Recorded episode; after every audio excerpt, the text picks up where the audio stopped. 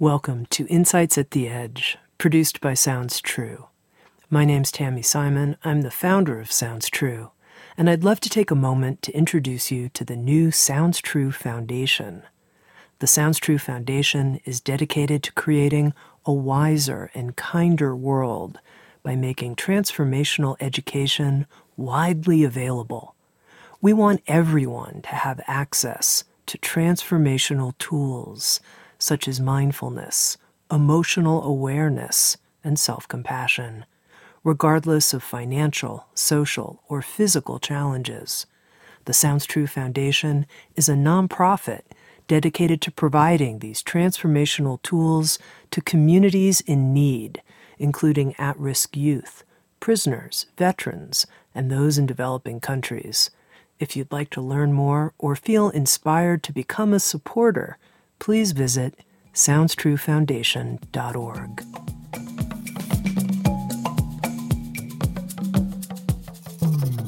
You're listening to Insights at the Edge. Today, my guest is Sandra Ingerman. Sandra Ingerman is an award winning author of 12 books, including Soul Retrieval, Medicine for the Earth, Walking in Light, and the Book of Ceremony. She is a world renowned teacher of shamanism and has been teaching for more than three decades. With Sounds True, Sandra Ingerman has created a new eight week online training that begins on November 11th. It's called Healing with Spiritual Light The Shamanic Power of Transfiguration to Heal Ourselves, Each Other, and the Earth. This is a timely conversation that talks about the power we each have to work with our thoughts, our daydreams, our words, and how we hold ourselves as beings of light, lights in the world, to help literally be the change we want to see. Here's my conversation with Sandra Ingerman. Sandy, it's great to have this conversation with you. I've loved our previous podcast conversations, and I think of you as a dear friend, both to me and to Sounds True. So thank you. Thanks for being with us. Thank you, Tami, and your family to me. So this is exciting, and of course, this is um, a topic that I'm so passionate about. Healing with spiritual light, the shamanic power of transfiguration to heal ourselves, each other, and the earth. I want to talk about transfiguration because I think a lot of people, when they think of, oh, here's a spiritual practice that I do, they think of their yoga practice, their meditation practice. Maybe they chant or even do a practice like loving kindness. But transfiguration, what's that? So let's start there. Yeah, well, that's what happened to me is I actually uh, got to do that practice in a dream, and I woke up and I said, "What's that?" and so um, it took me a tremendous amount of research, and so basically, what happened for me is um, I I originally was studying marine biology and I was very interested in reversing river pollution. And so my shamanic practice and my visioning practices were all about how can we actually change what's happening in the environment, not just through social activism, but by the spiritual practices that we perform. And I went to Egypt, and when I came back from Egypt, I had a really powerful dream and the Egyptian god Anubis showed up in the dream, and I always know I always knew him as a gatekeeper, um, and he introduced himself to me. And I'm very auditory, so I get my greatest messages through listening. And Anubis said to me, The missing piece of your environmental work is transfiguration. And I never heard that word before. And so I woke up in the morning and I said to my husband, Did you ever hear of the word transfiguration? And he said, Yeah, I think it means something like shape shifting. So I got up and I went to Webster's dictionary. At the time, we were still using uh, hard copy dictionaries. And I looked up transfiguration, and there it was shape shifting. And then I was so confused because what does shapeshifting have to do with uh, changing environmental pollution or transforming anything? I was aware of the wealth of shamanic stories that came from different cultures about shamans being able to shapeshift into a raven or a wolf, but I couldn't I couldn't connect the dots. What did it mean about practices to help the planet? And so I kind of kept searching but wasn't getting anywhere. And my next door neighbor was actually a born again Christian. And she always saw me as the evil witch that lived next door, and she didn't want to have anything to do with me. And then she got uh, developed liver cancer, and she came over and knocked on my door and asked if I could help her. And so we started to work together and she used to come over we just lived right next door and so she used to come over and lie on my office floor and I would lie down with her and we just share stories together. Uh, it turned out we just were in love with each other and it was just amazing that our religious beliefs, mm. you hmm. know, kept us apart. And so we're lying on my floor and I start telling her about the dream about Anubis telling me about transfiguration being the key to my environmental work and she jumped up. She was so excited. And she started just quoting the Bible about Jesus transfiguring into a greater light than had ever been seen. And anybody who touched the robe of his um, of his robe would be instantly healed. And you know, she just went on and on every miraculous story about this great light of transfiguration. And then, as the universe always has it, after um, Catherine and I met together and we talked about transfiguration, I couldn't open a book and not see the word somewhere. And what I learned um, as I kept researching and I started uh, looking at all different traditions, whether it was Buddhism or practices, you know, that came from the Hindu tradition, the Kabbalah, the Bible, uh, Taoism. Every place I looked, what you saw is that any kind of miraculous healing that took place by a guru, a mystic, a shaman, you always saw that person transforming into a greater light than had ever been seen before. And that seemed to be a real key in creating miraculous healings. And even though the miraculous healings we're talking about working with people, you know, I was able to make that leap to, well, if it heals people, then we have an opportunity to also work with what's going on in the planet.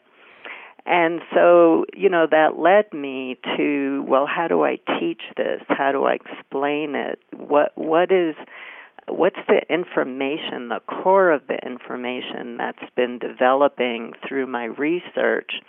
And what I, I discovered is, and many of us know this listening, is that we're more than a body and a mind. And when we when we go beyond our body and our mind, we drop into pure spirit, and that's who we are. We're spiritual beings that are clothed by these wonderful bodies, but our essence is actually spirit. And what's the essence of spirit but pure light? And light transforms.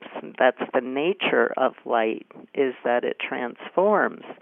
And so I, I started teaching the most involved process, the most complicated process possible of how to find your inner light. And then as the years went by, I found that I could get people to that same place very easily just to imagine themselves uh, going inside and experience uh, a sun growing inside of them and allowing that sunshine to just flow throughout the universe or to experience a star from the night sky within them and let that grow and shine just like a star in the night sky. A star doesn't direct its light anywhere. Um, it does an effort to shine. You know, we we try so hard to be a light, but a star does an effort. The sun does an effort, and so I I taught people how to experience their own inner starlight or their own inner sunlight as a reflection of their own inner spirit, and that's transfiguration. Now, there's a lot in what you've already said, and I want to take it slowly, Sandy. Mm-hmm. The, the first is that this Egyptian figure appeared to you in your dream, Anubis. Is this practice of transfiguration something that dates back specifically to Egypt? Well, actually, transfiguration, um, from what I can tell in my research, was performed in all spiritual traditions. And when I first started studying shamanism, it, people didn't have the opportunity to travel to shamanic cultures. But then when they started traveling to shamanic cultures, um, my students started coming back with these amazing stories of shamans in Siberia who used no particular healing method to heal their clients they just became this great light and their clients healed. And I started collecting a wealth of stories from South America of some of my friends going down to South America and working with these female shamans who said, What all you have to do is shine your light. So it's a practice I've, that comes out of Egypt it's uh, practiced in the Hindu traditions. It's practiced in shamanism, Taoism. Uh, Buddhist masters are known to heal by being this great, uh, this great light. And so, from what I can tell, it's really cross cultural and it goes beyond uh, religion. It just seems to be a core part of all the spiritual practices that I've been introduced to. Now, you also mentioned it's the nature of light that it transforms. And I can kind of imagine that, meaning, you know, if you walk out into the sun, you feel its warmth and radiance. But help me understand more what you mean when you say that and what the mechanism is that creates healing when someone's transfiguring. So uh, let me give you an, ex- an example of this. Um, if you are uh, know somebody who has cancer or is dealing with an illness, we can really just focus on their illness and we can go, "Oh, you poor thing." Um, so sorry to hear what you're going through, and we start to focus on the symptoms and what's happening to the person but from a spiritual perspective, you can look beyond what's happening on a physical level, and you can only identify with the fact that a person is spirit and that beyond their cancer is actually a spiritual essence of them that's filled with light and so when that light is recognized, and there's um, a modern day mystic by the name of Jack Schwarz, and he said that you can never heal another person. The only thing that you can do is act as a AAA truck that goes into the desert when a car's battery is dead and you can help that client put their foot on the accelerator, but you can't put you can't put your foot on the accelerator for them. That's the job of the client.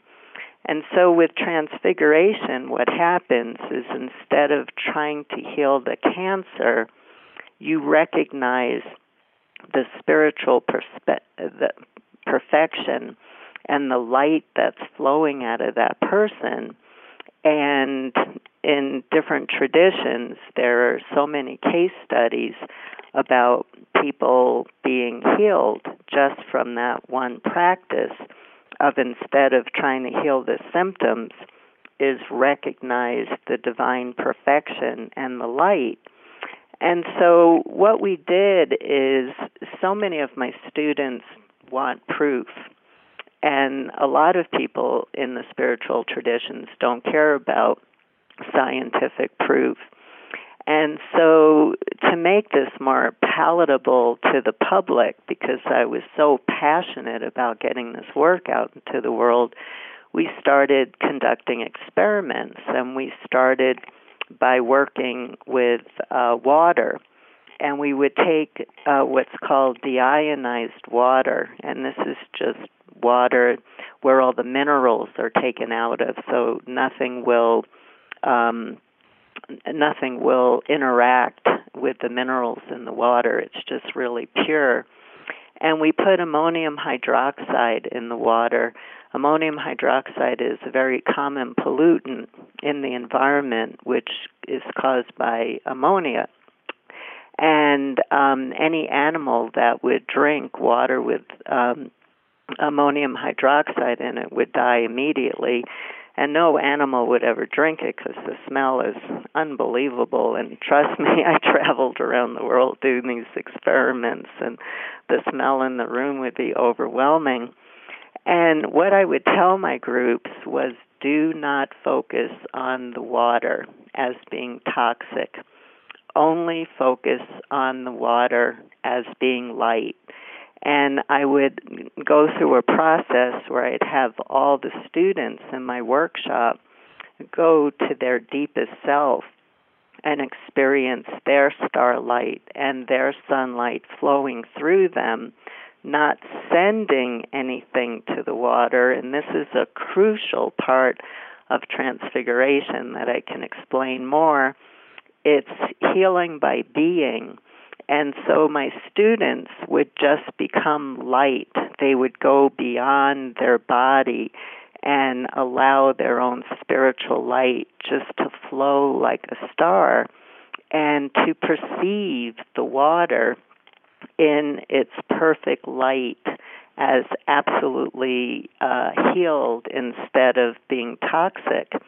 And I ran these experiments all over the world, and I always had a chemist or a physicist with me.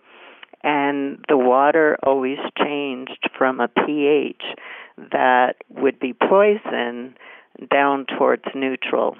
And so different workshops we we didn't always get the perfect neutral water, but we always got very close and then um, we just kept continuing the experiments and I bought a very special camera called a GDV camera that would take photos of the energy field of different substances. And so we were able to start working with other substances besides water uh, we worked with cookies and M and M's and uh, dirt from a driveway, and you know we just used our imagination. We brought in GMO food and tested before and after, and we really just got phenomenal results um, with all these experiments. But then what we started to notice was not only was the water coming back more to neutral and the substances we were that were in the middle of our altar were looking so much better in their energy field. But people who were sick in the workshop were getting better. On one of my workshops um I had a woman with such severe lupus uh, she needed a service dog, and she lied in the middle while we were doing one of our ceremonies, and we just perceived her in her divine light. And she got up, and the next day she was mountain climbing, And weeks later, her doctor wrote a letter saying that she's been cured, so I could use that case study in some of my writings. Okay, again, Sandy, I have a lot of questions. Uh, taking it slowly, what mm-hmm. is your understanding of the mechanism of how this happens? So you have, you know, 100 people in a circle, 50 people in a circle, they're turning into starlight, and someone's cancer is healing or the pH in water is coming down to neutral. What's happening? Well, um, the mechanism that I can explain or the mechanism I understand is that our perception creates our reality. And so when we gather as a circle and a community member steps forth and says, I have, um, I'm dealing with lung cancer and I'm asking for help, and a hundred people in the circle say, "Oh, I'm so sorry to hear this news about your cancer," and yes, of course, I'm going to try and help. You have a hundred people who have now agreed that this person has cancer, and that's the perception, and that creates the reality. But if a hundred people don't um, we don't invalidate somebody's diagnosis. We don't say no, your cancer is an illusion. You know that's just an insult because we're here as bodies and we have to go through part of our journey is is getting ill. You know that's part of how we evolve and how we grow. Um, but if a hundred people look beyond that cancer and only see that divine light, then from using what Jack Schwarz um, was sharing, what happens is that light starts to rise up and become stronger than the perception of the cancer. Does that make any sense? You know, I can kind of follow you. I think the big question that I have, that I think our listeners probably have, is why does it work sometimes and it doesn't work other times? Because it seems like there are plenty of cases when it doesn't work. Yeah, I think, you know, everything is timing. Everything, there's a timing to everything. And I've had miraculous experiences with transfiguration in my own life when things were going wrong. And I've had years where it didn't matter how many people were transfiguring on my behalf or how much I was dealing with seeing, experiencing my own spiritual light. Uh, nothing happened on a physical level. And that was part of my journey of healing um, because there's a timing. We we don't want to do what would be known as a spiritual bypass. Um, there's there's um, lessons and there's an initiation where we start to grow and we die to who we really are in this life. Sometimes by the hardships that we go through whether it's illness or catastrophe, uh, part of our life has to die so that we can heal. And so, for people who are still on um, an evolutionary process where illness is really uh, part of their journey, then the transfiguration process won't work. But if the timing is right for a person, it can it can work so quickly. It's really quite amazing. And going back to Jack Schwarz, this might help um, people too. He was actually um, in the Dutch resistance, and he was captured by the Nazis, and he was tortured. And as he was being tortured, his wounds would completely heal and you know to everybody's amazement. And when he got out of the prison camp he moved to the United States and he went on the whole talk show circuit. And what the hosts on the talk shows would do is they would take these long sail needles and they would dip them in virulent bacteria that would kill anybody, and they would stick them in Jack Schwarz's uh, arm. And when they would take it out, um, there was no wound, and he never got sick. And how he described it is when he was being tortured or when people were putting needles into him, he would go beyond personality and body. He would say, "There is no there there is no Jack Schwarz. There's only oneness. There's only God. There's only light. That's all that there is." And so nothing could hurt him. He was an amazing example of this particular practice. Now, Sandy, I'm going to be a little provocative here for a moment because I'm tuning into our listeners, and I think some people are tracking right with you. But I can also imagine someone who's just thinking to themselves, "Oh my God, this miracle healing stuff sounds a little bit like BS to me. I just don't, I don't, mm-hmm. I don't buy it. X, Y, Z people in my life have died. They tried." all different kinds of visits to spiritual healers. It didn't work. I can't go with you here. What would you say to that person? Well, I actually have I have the same voice as as some of the listeners, and so I think having that is really part of our conditioning. It's really part of our conditioning that miracles don't exist. There are no miracles in life. And and and that's something that spiritual traditions, those ancient spiritual traditions, didn't have to fight with is our minds getting in the way of what can happen when we really drop all of our judgments and our limitations and we allow ourselves to embrace what would happen if we just become beings of love and emanate love and we emanate light instead of actually trying to create a change. And that's something our culture, including myself, I didn't grow up in um, a family that embraced being light as a way of healing. And so my mind is always going to come in and say, no, this is just more woo woo work, and don't we have enough woo woo work out there now?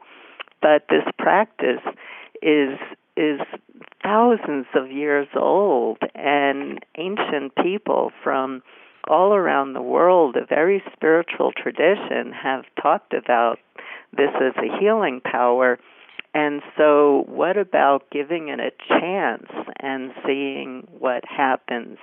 And what happens if we allow ourselves to step away from what society taught us and drop deeper into the spiritual practices that have been working for thousands of years?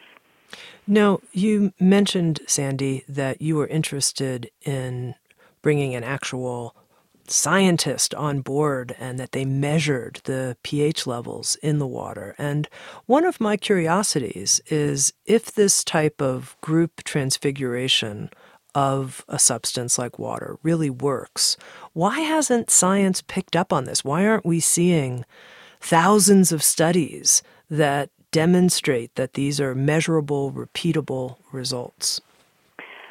Well, I'll give you an example of this. There was an there was an oil spill um, in a river in Montana. This was many years ago. Um, we're going back like 15 years, and I was called in um, by a group of scientists to uh, actually bring students to this river in Montana and start to perform transfiguration work and to see what would happen and you know i was working i got my students together. We were all excited. I was working on all the details um all the ordinary details of getting us there.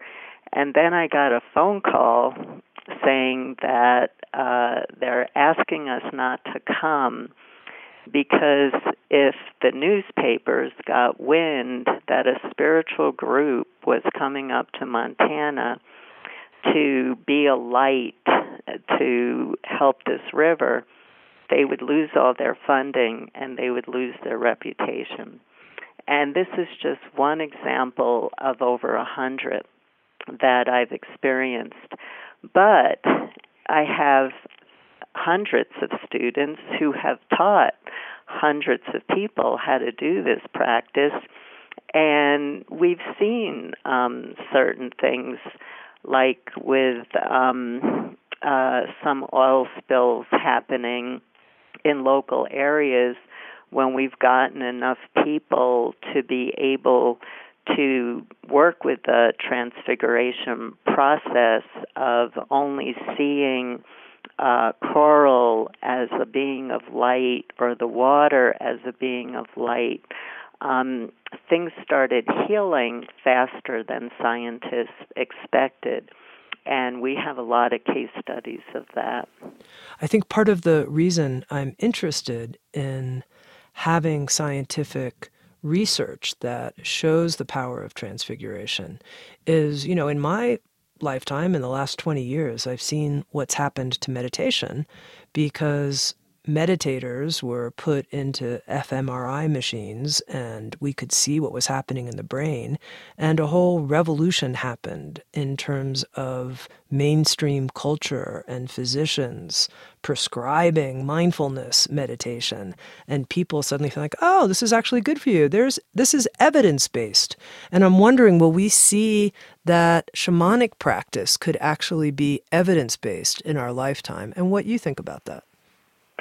I would love to see it. Um, again, there's really been a tremendous amount of resistance on um, a scientific level to really get an experiment. We have tried so hard. I even worked with uh, the Institute of Noetic Sciences to see if we could come up with an experiment um, but there's just so much resistance from the scientific community uh, around embracing spiritual practices. Um, you know, it's just really sad. But as people are waking up finally to what is actually happening with climate change and that we've lost billions of birds and our water's becoming too polluted to drink and our food's too polluted to eat. Um, I do believe that people will open up their hearts to embrace spiritual practices because they want to survive. And this is actually a way to adapt to the changes. If one mystic could drink poison and transmute it that means that we all have the ability to do that inside of ourselves, but we have to start to embrace uh, a different belief system. And I think that people are getting to that place of desperation because science doesn't have all of the answers.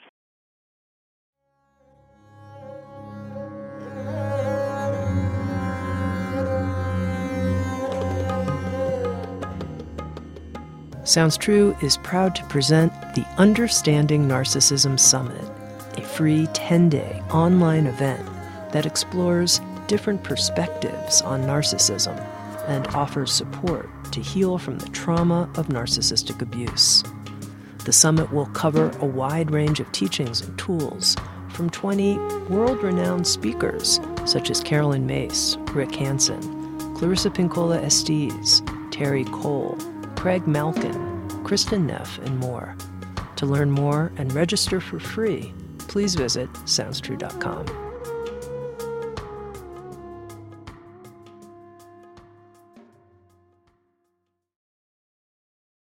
Now, specifically, you mentioned climate change and the environmental challenges that we face right now in our world. I'm imagining once again that person who says, you know, the challenges are so great, the level of carbon dioxide in the environment. This is a time when transfiguration, it's not powerful enough for the level of challenge that we face. Maybe at another time, but we've crossed a certain point. What, what do you think about that? Well, um, there's more to the work that I'm teaching uh, than transfiguration because there's other work that we have to do at the same time. And from a spiritual perspective, um, a lot of what we're experiencing in the outer world is truly a reflection of our own inner garbage that we're not dealing with.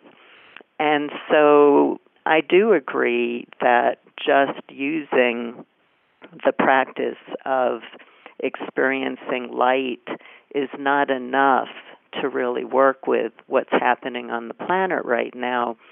And in the Healing with Spiritual Light work that I teach, I teach that there's two parts of the process.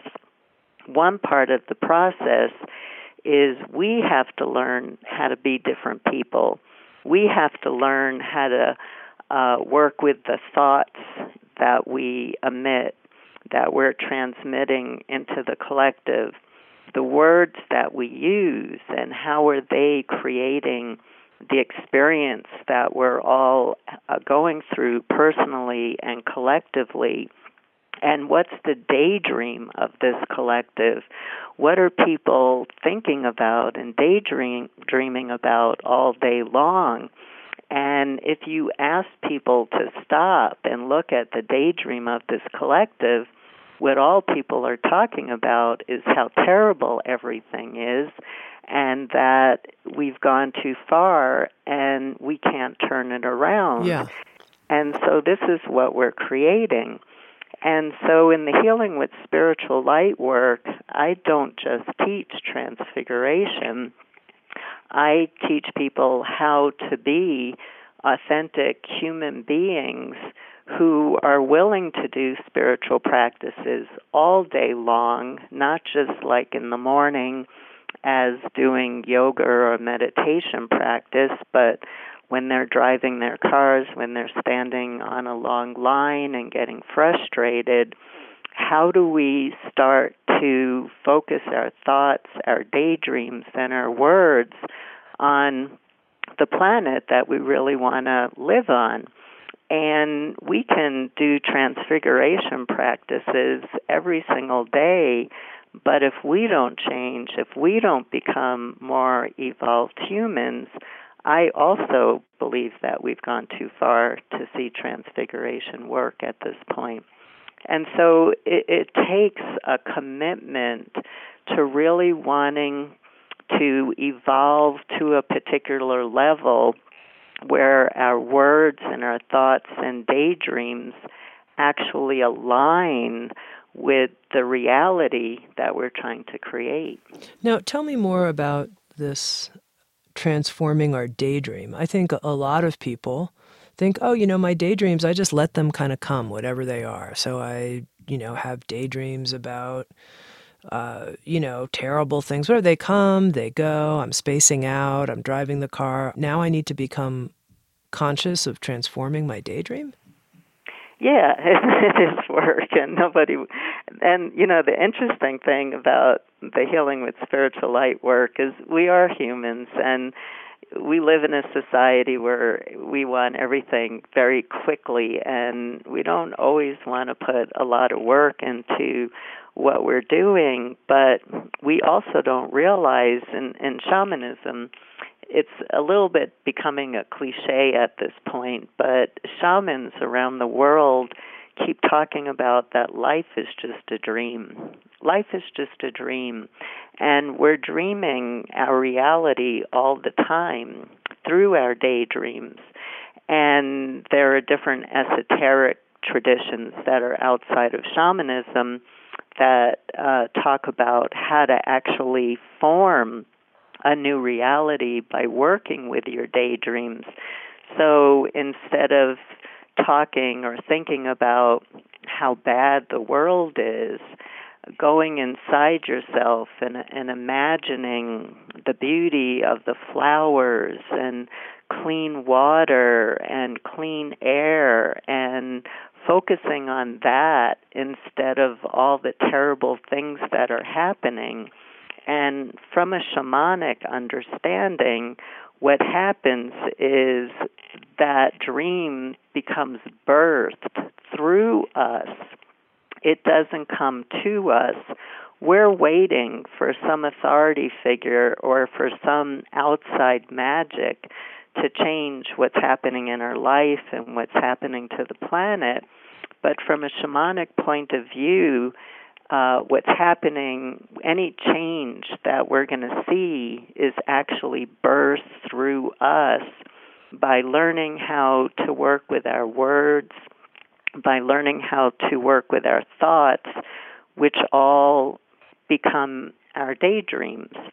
And when we start to bring honor and respect into the elements, and when we start to greet life as kin, as our family, and we honor all of life, then that's what's reflected back to us. In shamanism, that's called the principle of reciprocity. If you honor, you're going to be honored back. Now, you know, it's one thing to take utter responsibility for the words that I say out loud, but, you know, thoughts and daydreams, those are things that are happening, you know, privately in the in the quiet confines between my two ears.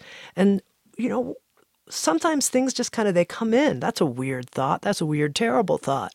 That's a weird terrible you know, set of cartoon imagery that's now inside my head. What do you suggest when that happens, you know, often during the day? Those are strange thoughts. Jesus, negative, terrible. Well, I, I have I have a long list of tools, and I have people uh, journey on ways to transform their thoughts. But uh, this is the most powerful one for me. So, um, if our listeners can embrace the principle of oneness, that there is no separation and that we're all connected, and this, of course, for some people is um, a very evolved um, uh, spiritual understanding um, and for some people, it's, yeah, I understand. We're all connected. And so, if we're all connected, and this is understood in shamanism really well, there isn't a shamanic culture that doesn't teach this. So, if I send a negative thought to a political leader, I hate this political leader.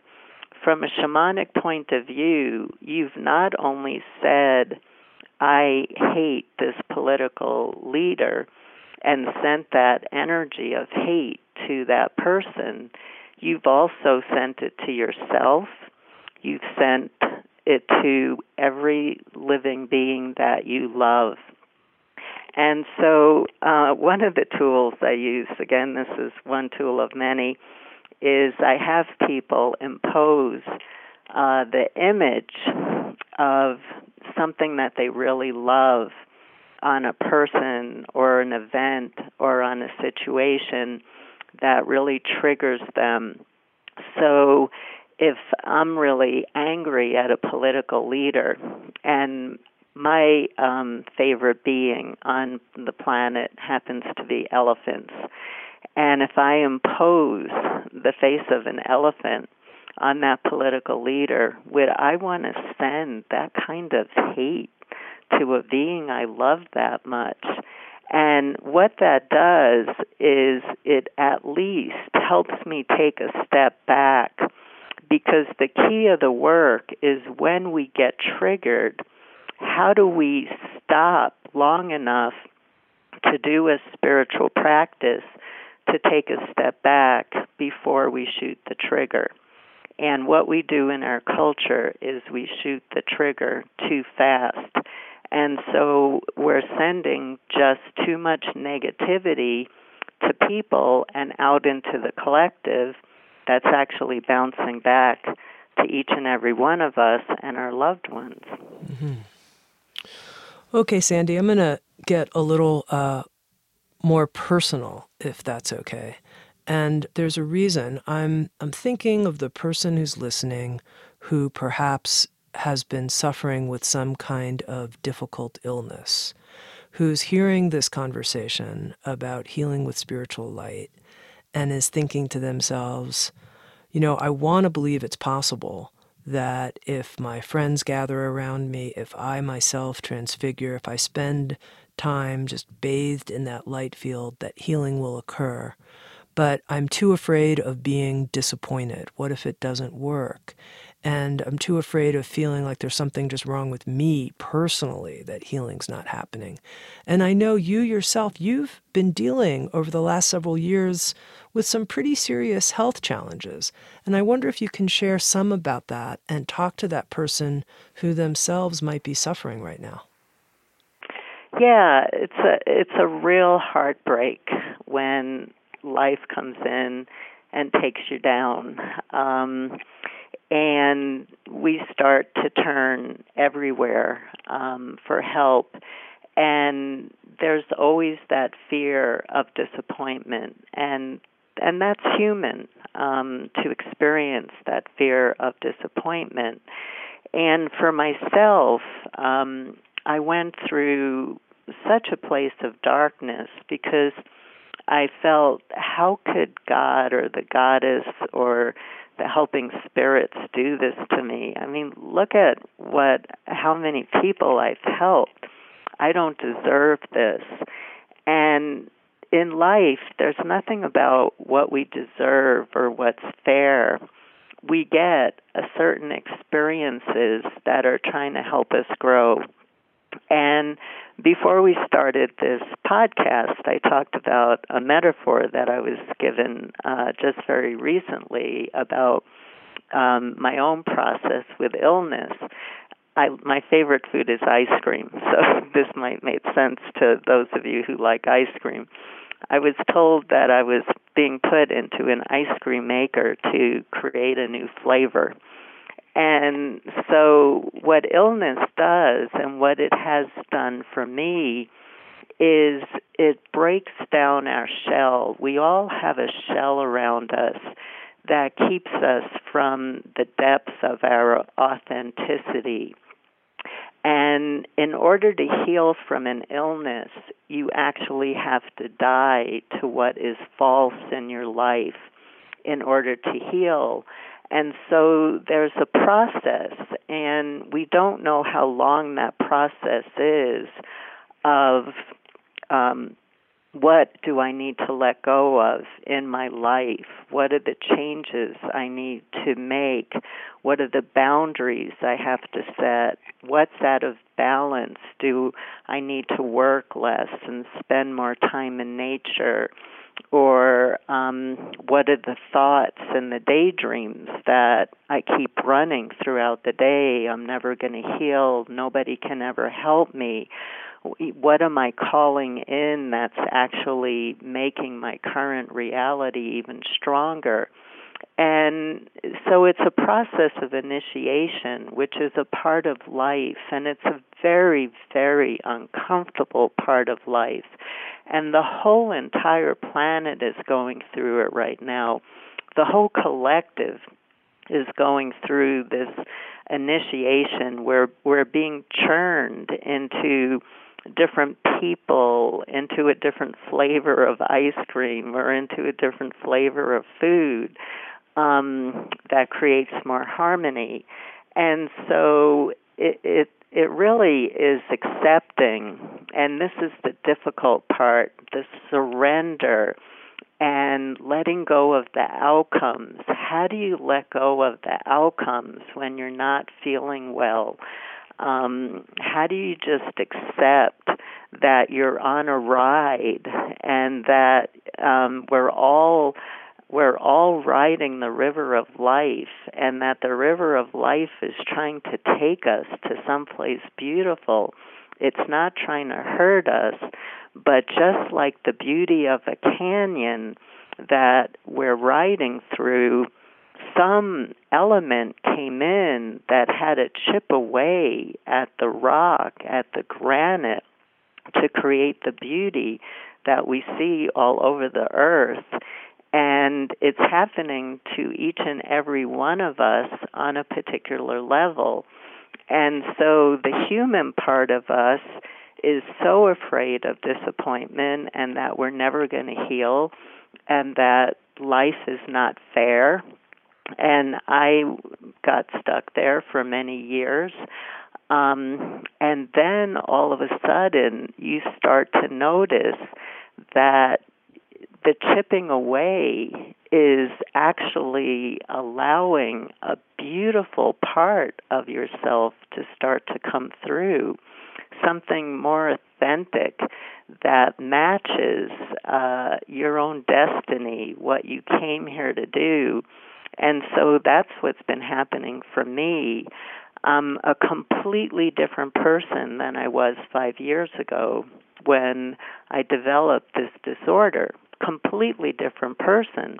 But it took me a while before I was able to perceive the beauty that was starting to bloom inside of me um, that I had to allow that chipping away process at my personality to happen in order for me to be able to actually experience my own beauty and my own light and my own authentic self.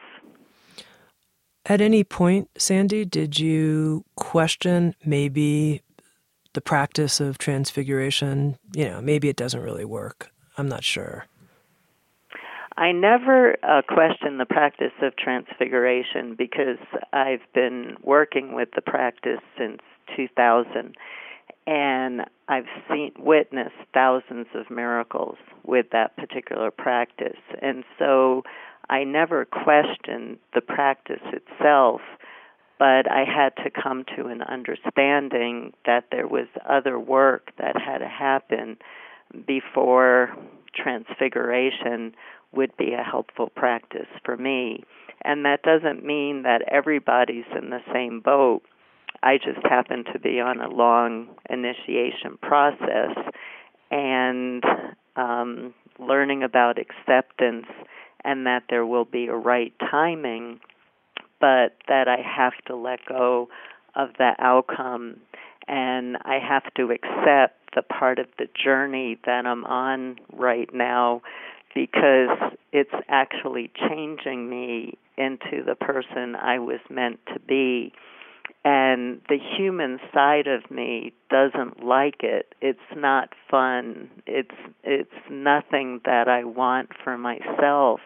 But as i watch what's happening the transformation that's happening and my capacity to emanate love into challenging situations and my capacity to emanate light um, into the horrors that we're experiencing right now is g- growing greater by the day. And um, so I, you know, people would always say to me, you're going to see that there was a benefit at some time, and you know that is not a healing um, thing to say to a person who's the midst, in the midst of such a deep initiation the best thing that we can do and what I always ask for is for people to not try to take so much action or to create a, a change within me, but just to bear witness. And in the bearing witness, there's the healing that comes from that. Thank you so much for sharing so transparently about all of that, Sandy. It's one of the things I really love about you is just how vulnerable and what a truth teller you are. Thank you. You're welcome. and you know, I mean, my journey, and I I have a lot more to say about it at at some point. I mean, it's just really been unbelievably powerful, but I didn't understand it until now and so I I feel like I can help people better who are going through these really deep initiations right now. And that's part of what we can do as we do start to trust our own inner life and and our own light that lives inside. And when we do trust life itself and that's a journey in itself to get to that trust um, then that river of life is going to bring us to smoother waves and to a beautiful place. but many of us have to go through the turbulence. That's part of life is to go through the turbulence. And sometimes the turbulence for um, people is a little bit longer than they would like, but there are always smoother waters ahead. Now, Sandy, towards the end of this new eight week online course that you've created with Sounds True on healing with spiritual light, you have participants journey forward in time in order to meet with their descendants. And I'd love if you could just share a little bit about that practice and why you think it's so powerful and how it relates to healing with spiritual light. Um, well, I had a, a very particular intention about bringing this journey into this uh, particular workshop. And in shamanism, one of the beauties of shamanic work is when we take a shamanic journey, we're outside of time. And so we can journey uh, past and we can talk to ancestors and we can journey into the future. And if you look at um, the practice of transfiguration, it's all about working with light. And I'm just teaching a particular practice that my spirits gave me. But working with light for healing, I mean, look at the power of just working with infrared light right now and and the power that they're finding in how it can take toxins out of our body and create healing. And we know that sound healing is very important and that it has an amazing amount of potential.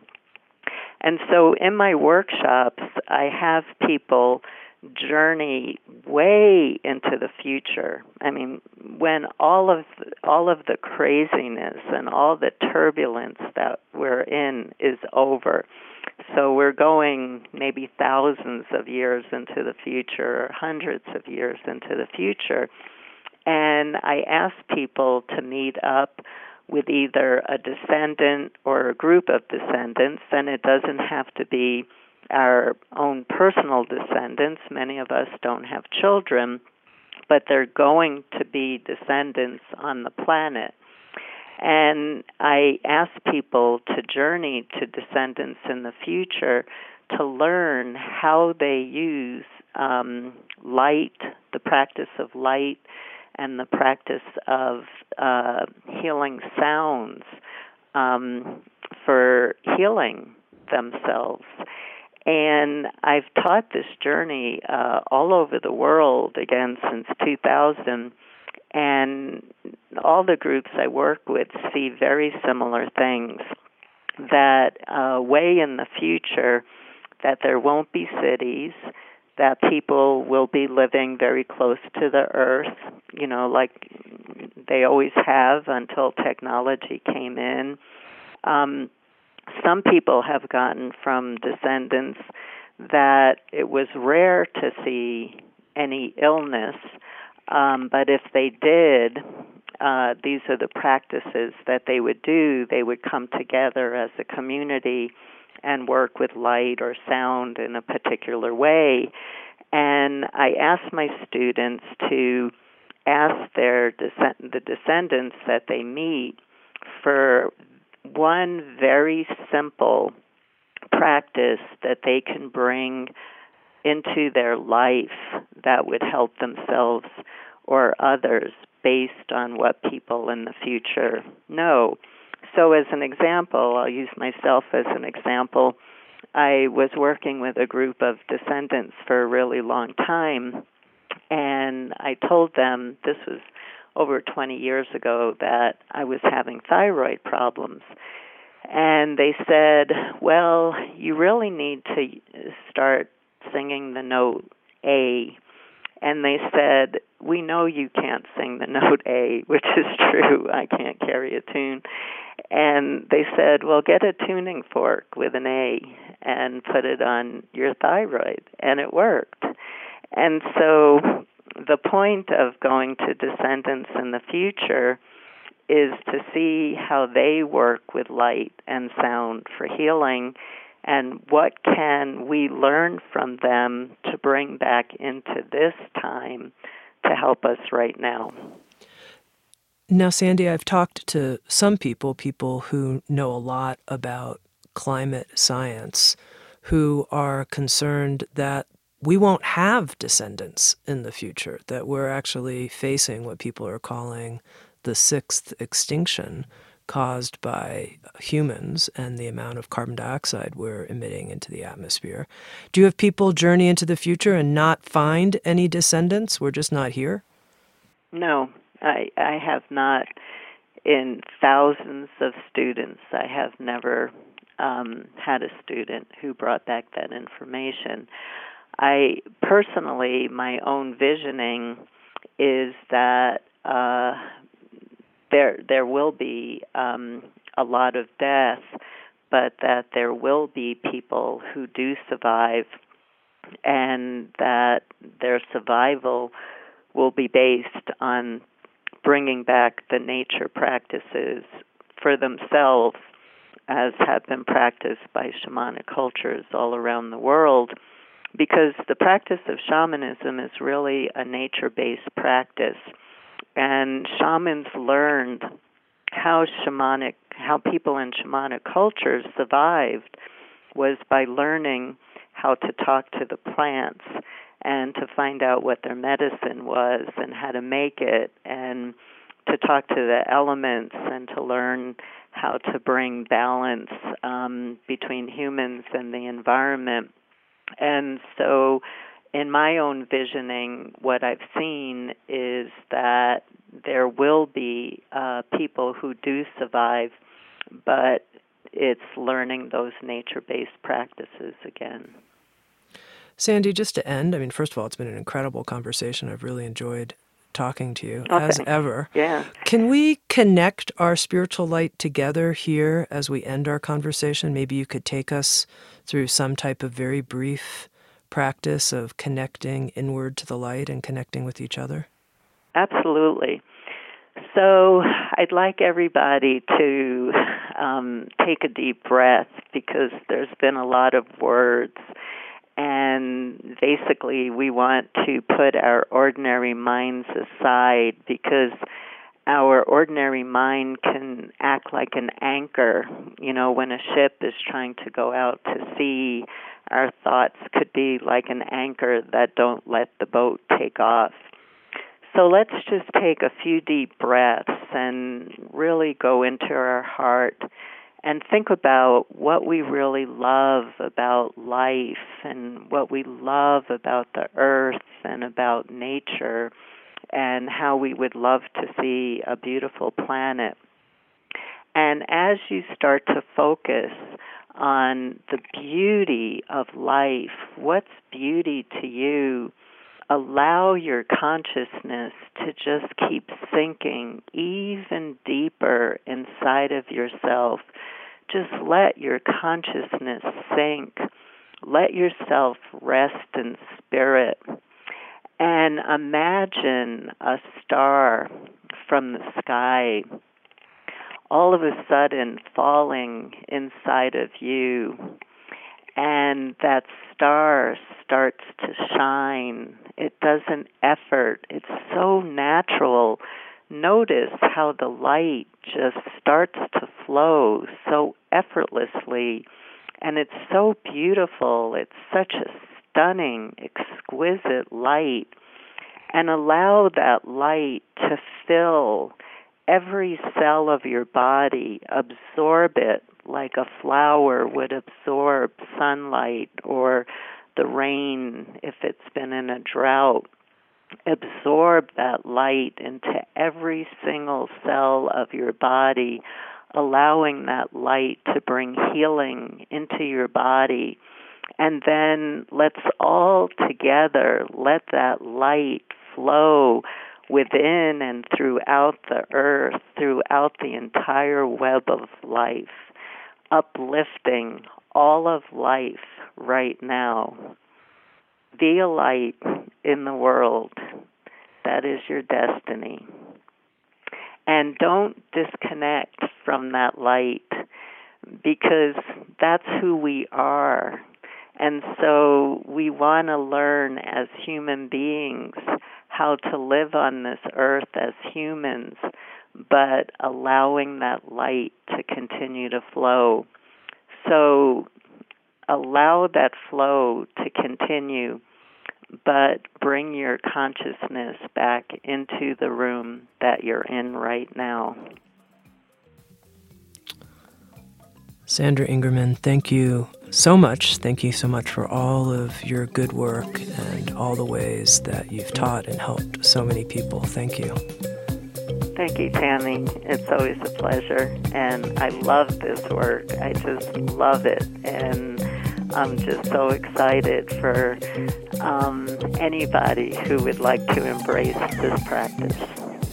Sandra Ingerman has created a new online course with Sounds True. It's called Healing with Spiritual Light The Shamanic Power of Transfiguration to Heal Ourselves, Each Other, and the Earth. The course begins on November 11th, and you're all invited to join us.